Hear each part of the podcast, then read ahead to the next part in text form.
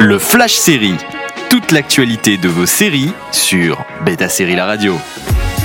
Bonjour à tous, c'est parti pour les news du jour. L'actrice de Game of Thrones Gwendoline Christie rejoint le casting de Mercredi, la série dérivée de la famille Adams produite par Tim Burton et prévue sur Netflix. Elle rejoint la jeune Jenna Ortega qui jouera le rôle de Mercredi Adams, ainsi que Catherine Zeta-Jones et Louis Guzman.